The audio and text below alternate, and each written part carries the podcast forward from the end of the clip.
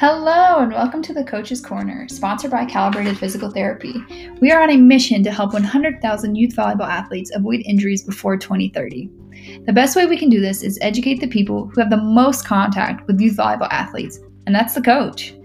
Please know that the information in this discussion is for educational purposes only. It is not a diagnosis or treatment. You are advised to seek medical attention if you are having pain or need further examination. Thank you for listening and helping all of us at Calibrated Physical Therapy to help reach our goal and keep these kids safe. Hello, what's going on? I'm Dr. Ashley Shrum. I'm a physical therapist and volleyball enthusiast. I'm joined by Coach Will, and Coach Will's going to go ahead and give himself an introduction and talk about what we're uh, tell us about what we're going to talk about today. Uh, so my name's Coach Will. I've been coaching for about 16, I don't know, 16 years. Uh, I've been playing for about 20, over 20 plus now. Um, I guess basically right now is I have dealt with a few kids, and I, th- well, I think I might have misdiagnosed myself. I don't know with plantar fasciitis. So I don't know enough about it really. So I'm hoping that uh, Dr. Shrum can help me with that really. Cool. So let's break it up like this. Let's do a talk about adults with plantar fasciitis first, and then we'll kind of end with kids. Um, okay. That sound fair? Yeah. It's gonna be a little different. There's a couple of things that pop up in children that really don't happen in adults um, anymore because of growth plates. So we will talk okay. about adults first. All right. So hit me. You have a question, or you just want me to jib jab about it? What is what would be the easiest way to identify if someone in fact has plantar fasciitis versus any of the other possible things that are going wrong with your foot or ankle or whatever. Okay, so plantar fasciitis, um, I, I just did a live in our Facebook group, so you'll see, but plantar mm-hmm. fasciitis mm-hmm. is often, I think, misdiagnosed for something else. So key factors of is this plantar fasciitis or not? So the location of the pain matters, right? So it's on the okay. bottom of the foot, close to the heel, or or in the middle of the arch, kind of in that area. Okay. Uh, that okay. is your plantar fascia, right? So if you have okay. pain there, that's your number one.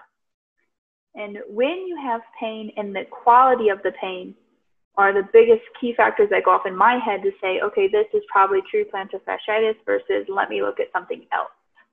Okay true plantar fasciitis is really going to come on and it feels like your bottom of your foot is ripping or getting stabbed. Like it feels like it's just a knife is just going right across the bottom of your foot, right in those areas, right? Okay. So yeah. that is what we're looking for for the quality of the pain. Um, okay.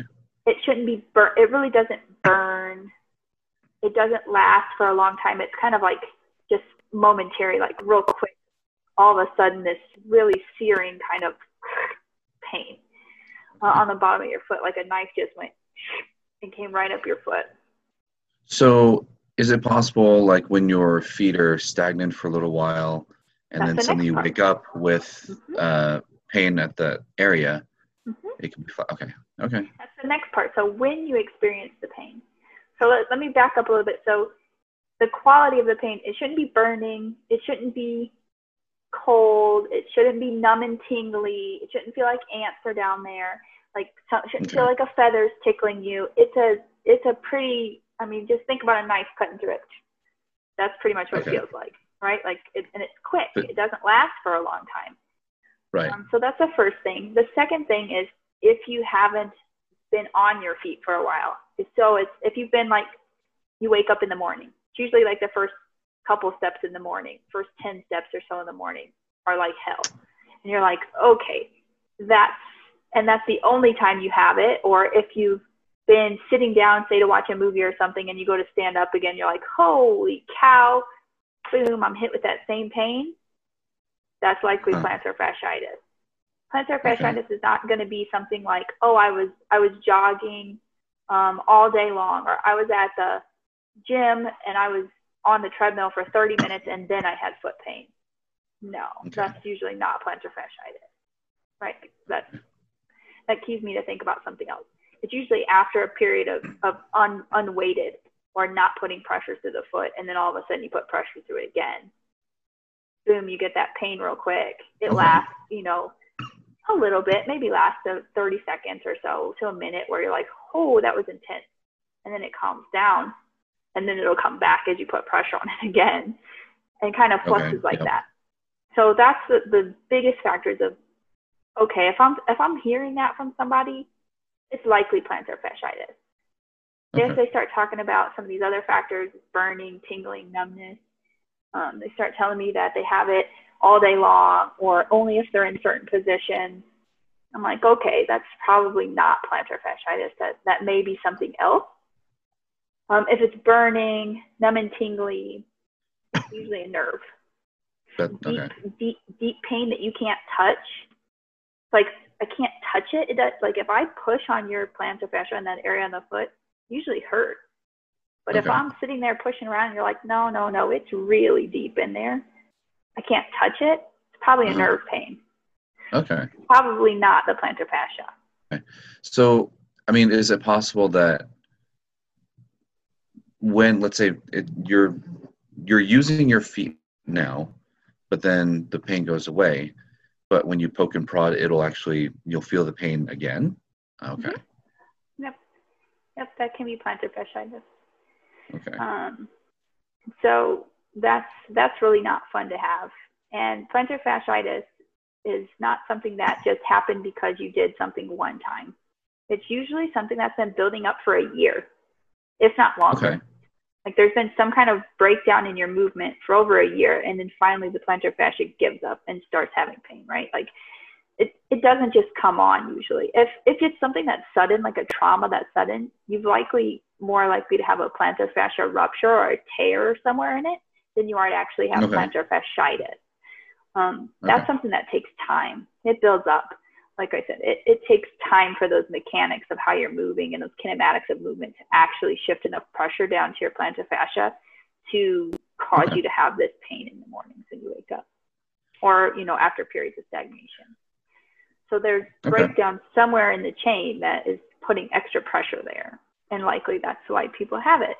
Or you're Okay. not training your feet appropriately to be strong enough to, to do the task. But a lot of the time it's a combination of the foot itself intrinsically or the muscles that start and stop in the foot are not strong enough to support the plantar fascia, as well as stuff in the Okay. hips, like the glutes not doing their job and, and translating all the force down in a funky way. Okay. Um, that's what I see a lot of the time anyway. So that's it kind of stinks, but you know, and it takes a while to go away. It's not something that you treat just one time. It's you have to put work in, right? Because if you think about it, it took a year or more before you had symptoms For it to happen. most of the time. It's going to take a long time to go away. Okay. You know, it'll start to go away and you might start to do a little bit more and then it might pop back up again, kind of flare up again, and then you treat it some and then it goes down. But the whole time you're working on it, um, it takes a while. It's a lot of it's a lot of effort once you have that foot pain to make it go away. Um, but there are things you can do, right? There's gradual things you can do, but that's that's definitely not the best thing. So, I guess what would you say would be the most severe case of plantar fasciitis before it turns into something worse? I guess. Uh, I guess that just kind of depends on the person, right? Because my severe and your severe are going to be totally different based on our So pain ba- tolerances it's and, based and on internal pain. hmm Okay. So, can your plantar fasciitis become something more? Sure. If you keep going on it, you can tear the fascia. You can turn it into a chronic instability of the foot. Um, Okay. if you're really pushing hard, you could even rupture um, other tendons that are trying to take over and help out um, that come from the ankle down into the foot. But most of the time, it's just a lot of pain, right? And it limits your activity. You don't want to, you don't want to do things, or you're constantly walking, which then just creates more of a problem Right. because because you're walking, you're getting blood flow, it feels good, and then you rest, and it's like, oh, that hurt. Well, it's just going to keep hurting more the more you keep pushing on it. So that's a vicious Right. cycle um, once you get to that point. Okay. So let's talk about um, t- t- easy things that people can change right now to Okay. decrease to decrease risk of plantar fasciitis. The number one thing is foot softs. are shoes without a back. Sandals fine if it has a back strap on it. A flip flop is not fine. So flip flops are like the number one thing that I can tell people that they can change right now to help themselves. And let me tell you why that is because with flip flops, your toes try to grip the ground the whole time. And so you're Okay. creating a lot of pressure under the bottom of your foot. So the only thing that's that's holding that flip flop on truthfully is your toes gripping it.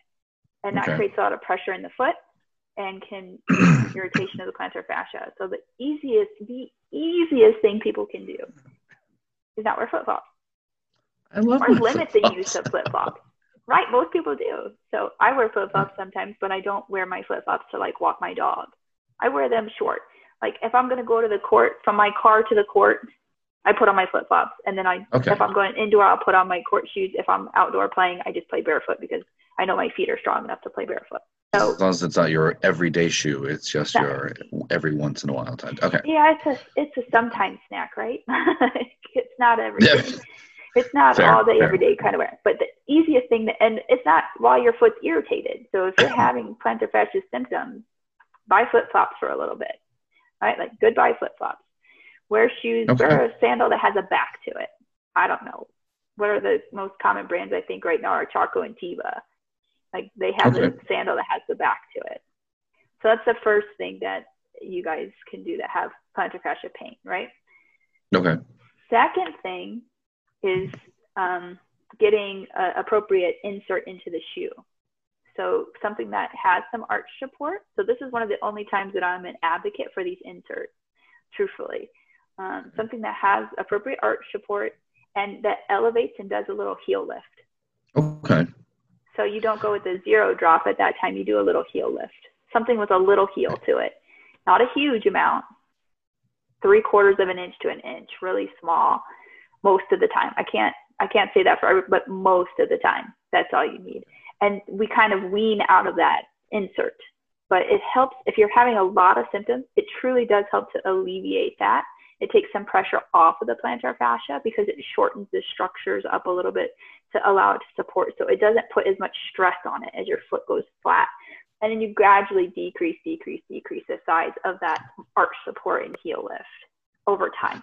And gradually, I mean every two, three weeks, it's going down by maybe a quarter of an inch. So those are the 2 Mhm. things that I think people can do pretty quickly for themselves is stop wearing flip flops and get an appropriate arch support size for you. And that may be that you go and you try a couple different ones to see, okay, how does my foot fit? Um, Okay. a lot of these shoe stores sell them and they allow you to try them before you do it and you can feel which ones feel good on your feet you know which one has Uh-huh. um, a little bit of a heel lift and a good and a good medial arch or good arch support for you Okay. which everyone's different that that term is going to be relative to everyone's specific foot because everyone's unique so the, the arch and the way that it looks at the time is going to be different some people have really flat feet and have plantar fasciitis, and some people have a foot with a pretty decent arch and still have plantar fasciitis. Um, it just kind of Okay. depends on you.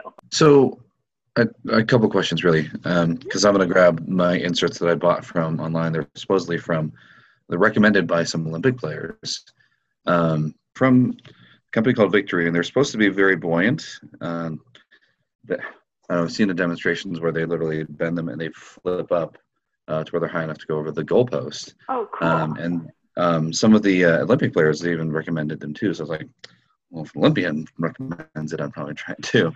Um, At the same time, I had a question about the. So like you were you were saying like just have something to uh, release tension from the fascia, and the heel raise um, comment that you had made. It was a weird it was a weird thought. I don't know why I thought about it, but I would never wear them necessarily. What if you were to wear heels, like especially for ladies, is like do heels help or hurt the potential minor to major plantar fasciitis? yeah, so uh, big O heels hurt it, make it worse. So, uh, like six inch stiletto heels that you'll see women Okay. wearing. No, I'm talking like, um, let's say like a men's dress shoe. A lot of the time has a little heel to it. Okay. or we call them kitty pumps in female fashion, right? So they're just a little guy, or um, a clog. usually has a little heel to it. Um, a lot of women's boots and men's boots have a little heel to them. Like cowboy boots Okay. usually have a little heel to them. That little amount. I'm not talking Okay. like a, a three, four inch stiletto heel. I could go Okay. into a whole thing about dress, women's dress shoes and fashion that it's just not meant, most fashion's not meant for the feet. Is, is when it comes to actual good foot health, there is rarely a shoe out there that really is good for feet. They're more for fashion than function. Okay. Um, and That's that's that's a whole soapbox on its own because shoe selection plays a big role in foot health. Um, but we can I can do a whole different thing on shoe selection because there's a whole bunch of crap out there. Um, it's only because a lot of my kids they also wear um, uh, what Birkenstocks and Mhm. Crocs. Like, are those helpful for? Yeah. Yeah, Okay. they can be. Yep, yep, they can be because they have a little heel to them. Um, But well, not a whole lot. Not a whole lot. So the Birkenstocks are okay as long as they have the ones that have the heel strap to them. A lot of kids don't. They have the sandal or the slide, and they have the clog. Here, I noticed in Colorado, that's especially here, um, they don't have a back strap to them. No.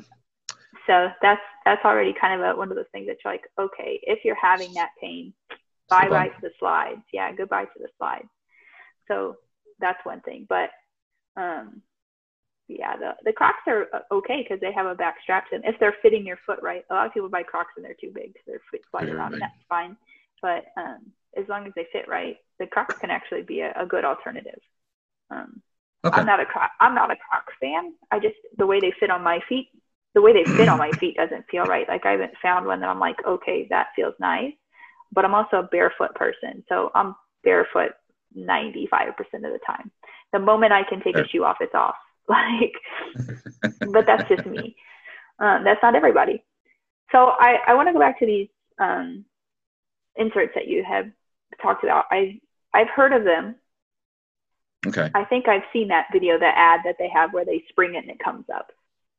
And the whole thing about them that they that's why they show you that they can do that is it's acting like a spring. So it's doing some of the work of your plantar fascia and your muscles are helping them along, right? Okay.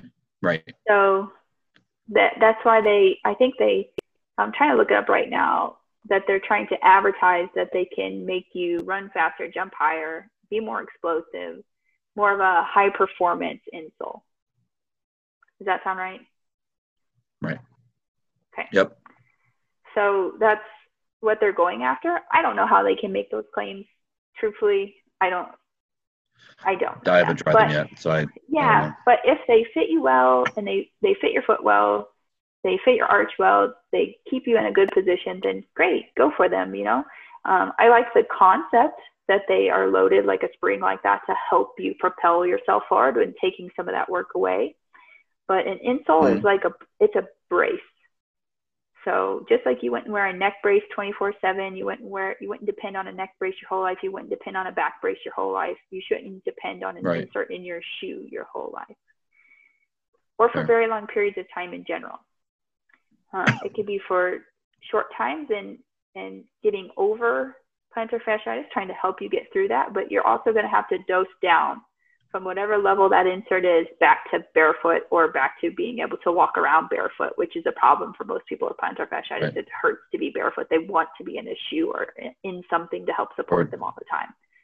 To be dependent on the insole. Correct. And you, I mean, Okay. most people will get they'll get custom orthotics or they'll something, and then they'll keep them. No, you. The goal is to help you. That's a brace to help you get back to your normal function. Unless you have Gotcha. some kind of foot bone structure deformity, you really shouldn't be in that all the time. Um, it's Okay. a, again a sometimes snack. Uh, so, question for you, and I thought about this for a long time too. I don't know enough about, I guess, I guess bone the foot, whether or not it could potentially morph or not, because I, I feel like the human body can be pretty amazing at times. Is it possible that if someone who doesn't have a very big arch in their foot, can they kind of slowly progress one back into their foot? Yes. So, Well, there's Okay. actually three. There's actually three arches in the foot. Um, So you have the medial arch, which everybody, that's what everyone refers to as the arch, right? So that's mm. on the, the inside of your foot. They say, here's right. the arch. It's actually an arch on the other side of your foot called a lateral arch. And then there's an arch okay. technically in the foot that comes across transverse arch. There's actually three arches in your feet. Um, most people don't know that. They just think the arch or have an arch. And yeah, right. Why would you know that unless you've studied it? Uh, it's not common knowledge to most public, but I hope to make it common knowledge to most public um, is that there's actually three arches of the foot and okay. you can you can build strength up and you can change them. However sometimes your foot structure is just your foot structure. Oh, some people have really okay. high arches some people have really flat arches some people are somewhere in the middle. Some people's bone is bigger on one side than the other right? Like just how you grew and, and sometimes that's how it is. But you can just because you have flat feet does not mean you have weak feet. They can still be very strong and functional and you can still work on these same muscles that somebody with a high arch would work on or whatever. They might just be a little bit different, but you can change your foot structure. Like my arch has changed over time as my foot and ankle and calf have become stronger. And I used to wear braces on my legs as a kid. So they've changed a lot since I was little to now. You have to put in the effort, just like anything and your feet are your foundation. So if you're having issues at your foundation, you definitely want to put in the effort there to see changes all the way through. If you have five minutes a day to do something super simple, you can put in toe spreaders. Okay. That's another um, pretty easy thing to do. It's like as I've, um, so when I initially started playing volleyball and I had the other stuff, I was doing martial at the same time, whereas it was very feet oriented. Um, I had arches, and then they slowly went away after a while. I mean, I guess is it possible to I get them back, or sure. is it pretty much a done deal? Oh, you can. Yeah, you should be able to. Yeah, if you if your structure was yeah, if your structure was there where you're like, okay, I've I've had an arch in my foot most of my life, and then it's just kind of flattened out, or it appears flattened out. Mm-hmm. Yeah, you should be able to build that back up to be your, your normal, unless you've had bone spurring come in on some of these joints. That doesn't allow the bones to fluctuate and move anymore, then you should okay. be able to. Huh. Yeah. I mean, our bodies are fascinating like that, right? Like you used to have an arch, it kind of flattened. Yes, you can. You should be able to get it back. I'll take that too. Yeah. So let's talk about um, things you can do if you have plant- true plantar fasciitis. Easy things okay. you can do right? So stop wearing flip flops, get an appropriate uh, insert in your shoe, or sure. wear a shoe with a slight lift to it. Okay. You want to make sure you stretch your calves and okay. you foam roll your calves and you do m- massage on your calves. You want to slowly stretch out the plantar fascia over time, right? So you can do that by pulling your big toe back Okay. Just slowly kind of pulling it back. That can be painful too for people that have plantar fasciitis, but you don't want to go to that like ripping pain. Just kind of slightly pull it back to you a stretch. Okay. Um, but biggest thing you're going to want to do is stretch out your calf because that's why your plantar fascia ends up getting irritated a lot of time in the first place because your your Achilles, your gastrocnemius, and your soleus complex they kind of fail. They fail you from being too short. Um, they're not a lot. They're not okay. going through their full range of motion. So it shifts a lot of pressure down into the foot.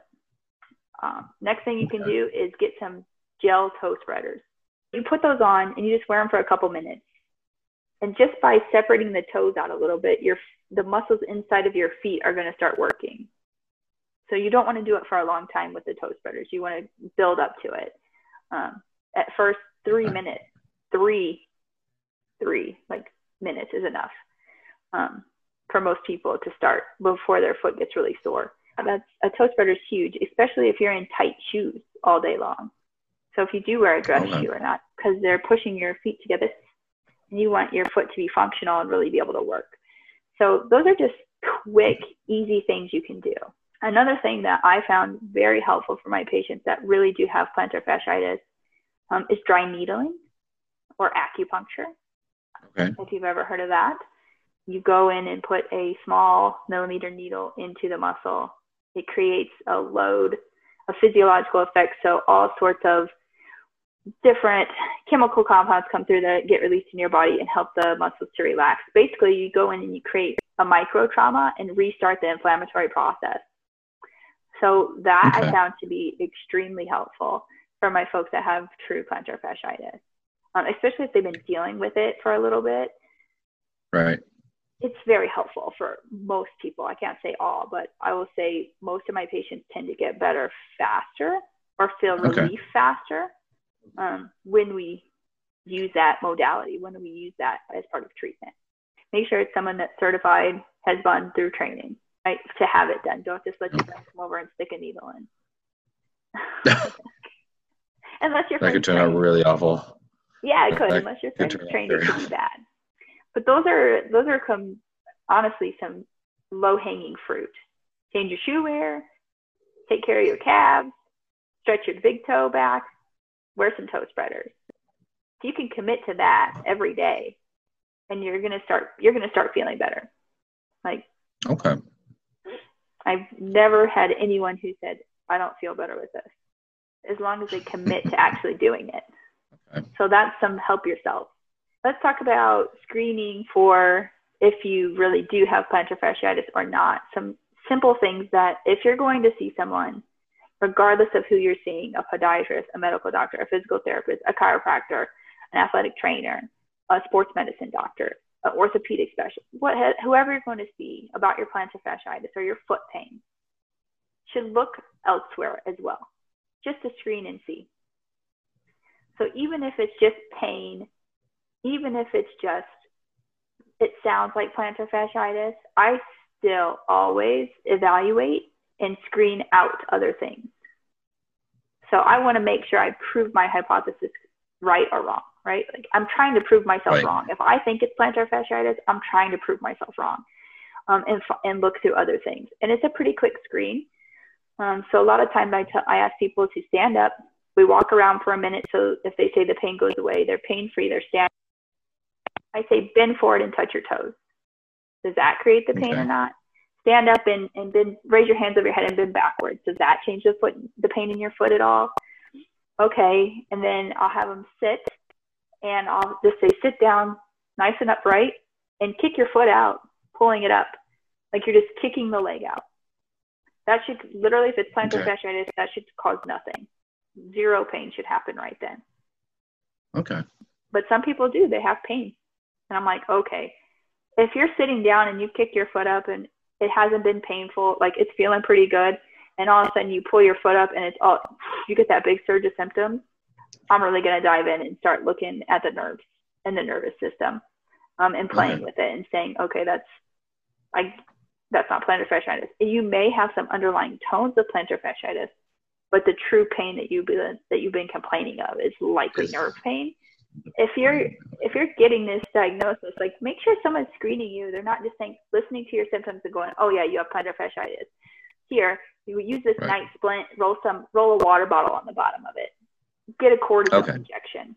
No, right? Really? So like, yeah, or or something they'll call um oh what is the treatment I've had some people see where they do like a sound wave therapy on the bottom of your feet.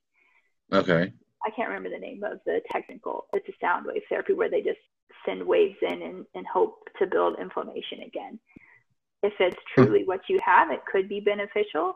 Um, I don't know. It's kind of some people think it's beneficial, some people not. In my experience with patients, when I ask them about it, I, I think the easiest things you can do are the things I mentioned: change your shoe wear, stretch your big toe, stretch your calves, massage your calves, get some toe spreaders, change your habits a little bit, get an evaluation of your total gait, right? Maybe get some dry needling along the way if you're going that way, or acupuncture if you're going to see someone about it. Make sure they do a couple of these modalities too, just to help you along the way, and okay. get a good evaluation. Make sure it's plantar fasciitis and get a good plan, a whole body plan, you know, of what you could be doing that's causing your plantar fascia to have irritation. Okay. Um, is there anything that you could do? I guess obviously there's um, things you could do in their environment. Is there things that you could either eat or maybe just drink a ton of water so that way it doesn't uh, more tension? Or I don't know. I'm just trying to think. Is there anything else that I could do besides change the change my shoe and stretch and stuff. As far as eating and drinking, I'm not a nutritionist. I have Okay. a little bit of nutrition studies behind me, but not enough that I can say, okay, these are things that you absolutely should do. It is an inflammatory process, so you could do things to decrease the inflammation in your body, such as drinking an adequate amount of water is huge. Limiting sugar intake, um, really Okay. watching how much sugar you drink and eat at that time, and then making sure you're getting good vegetables that help decrease inflammation in your body. Um, Okay. But that's about as far as my knowledge of that goes. Okay. I kind of want to talk use in I want to look this up. I don't I can't say definitively if playing on the court or sand or grass is has more instances of people with plantar fascia pain or not. So has it more often? But I would assume that playing on a softer surface where your feet have to work harder, a Right. lot of time like sand and grass would increase your risk. Just because of the surface type it's uneven your feet and your muscles in your feet have to work a ton. Whereas the court is hard and it's pretty even. So your foot still has to work but i would i would assume i don't really know i'd have to look this up but i would assume that grass and sand would make your foot work harder and then may increase your symptoms if you're trying to come back. So say plantar fascia pain has taken you out of play it might be better to start play again on a hard court right in your shoe in your insert and then kind of dose down till a gotcha. sand play you're either in like a sand sock or barefoot they don't have sand shoes do they i don't know Um, i've never seen anybody wear them I technically have sand socks. There is one brand where there's like a really hard uh, bottom, but it's special. It's specifically has uh, openings for just your toes. So it's like a it's like a toe toe shoe. I guess is a good way of putting it. okay yeah Um, it's got a hard rubber on on the bottom, so it's I've seen them, but they're not super good. common. okay i was gonna say i've never really i always just see sand socks or barefoot and sand and same in grass it's a mix people play barefoot sand socks I'll wear shoes, shoes. whatever, right? That's mostly rec rec players. A lot of time we're gonna play, or or just like for fun, kind of play happens more in the grass, I think, than Mhm. than super like going at it. But there's grass tournaments and things that go down, so that's kind of cool. Right. Um, but yeah, I don't. I would say that would probably be harder to play in those surfaces than hardcore. But I will honestly, I have to do a little research before I say definitively, yeah, yes or no, because I don't. I'm just using kind of my own thoughts and opinions on that one. I think uh, in a way, grass could be well. I mean, it depends on the grass, the field. Right. um, like just because um, there's chance instances where the grass is very uneven versus very very even. right. Um, muddy. so I think grass could be a give or take, uh, more relatable to sand or hardcore really. So as far as like let's say I'm coaching a team and I want to make sure that there's at least at least their symptoms won't pop up in the middle of a game um, because obviously they're not gonna they're gonna ignore me and play anyway. How do I? So it's like, do I just tell them to stay? You know, keep keep moving, even just slight minor weight shifts or you know stuff like that while on the sideline, or Not really. So if, the, if they're having that, they they need to mod up. They need to have less activity. So they're gonna they're not gonna be able to do two hours at a time. If if at two hours, the next day they're feeling terrible, plus all the other things that they have to do in the day, they they might get a short amount of practice, or they're getting Okay. practice on different skills where you're not constantly on your toes. Understood. okay, You're not doing a lot of landing, jumping and landing. I don't. I can't Okay. do a whole lot of drills in volleyball that don't involve that, but maybe the mental aspect of the game, or or thinking about plays and how you move different scenarios, um, things that nature, or shortened. You know, instead of two hours of practice, they're doing thirty minutes, okay, and then they're done. Kind of Okay. depends on their response to treatment or to their response to the activity the next that night or the next morning. A lot of the time.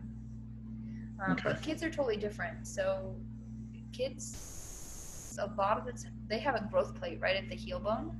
uh, So at the calcaneus, they have a growth plate there, and um, most children will.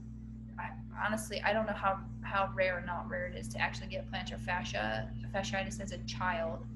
Most of these kids get diagnosed with a growth plate disorder, so okay, an injury to the growth plate before they get a, a diagnosis of plantar fasciitis.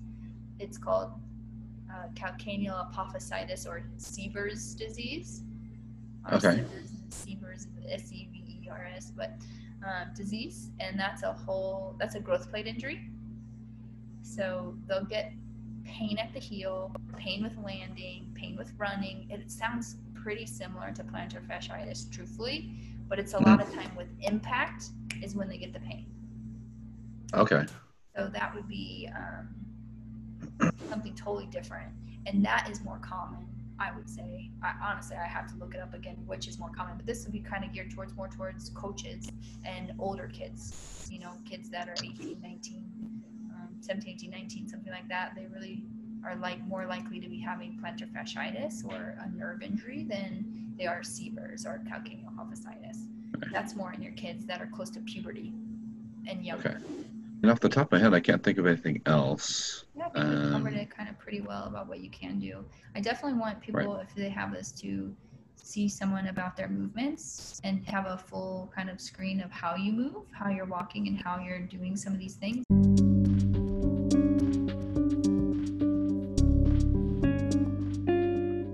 All right. That concludes our episode on plantar fasciitis with Coach Will. Thank you to Coach Will for coming on and asking about this nasty little pain in the foot. I want to apologize for the static and change in my voice volume from minutes 33 to 35. I had a little technology fail. My headphones lost their charge and the microphone had to change. Whoopsies! Sorry. If you'd like to contact Coach Will about private lessons, his email is W-I-L-L-I-A-M period Q-U-A-C-H at volleyball.com. Coach Will is available to anyone in the geographical areas between Cheyenne, Wyoming and Colorado Springs, Colorado. He's a heads up coach and is bringing professionalism to the sport of volleyball. Thank you again, Coach Will, and thank you all for listening.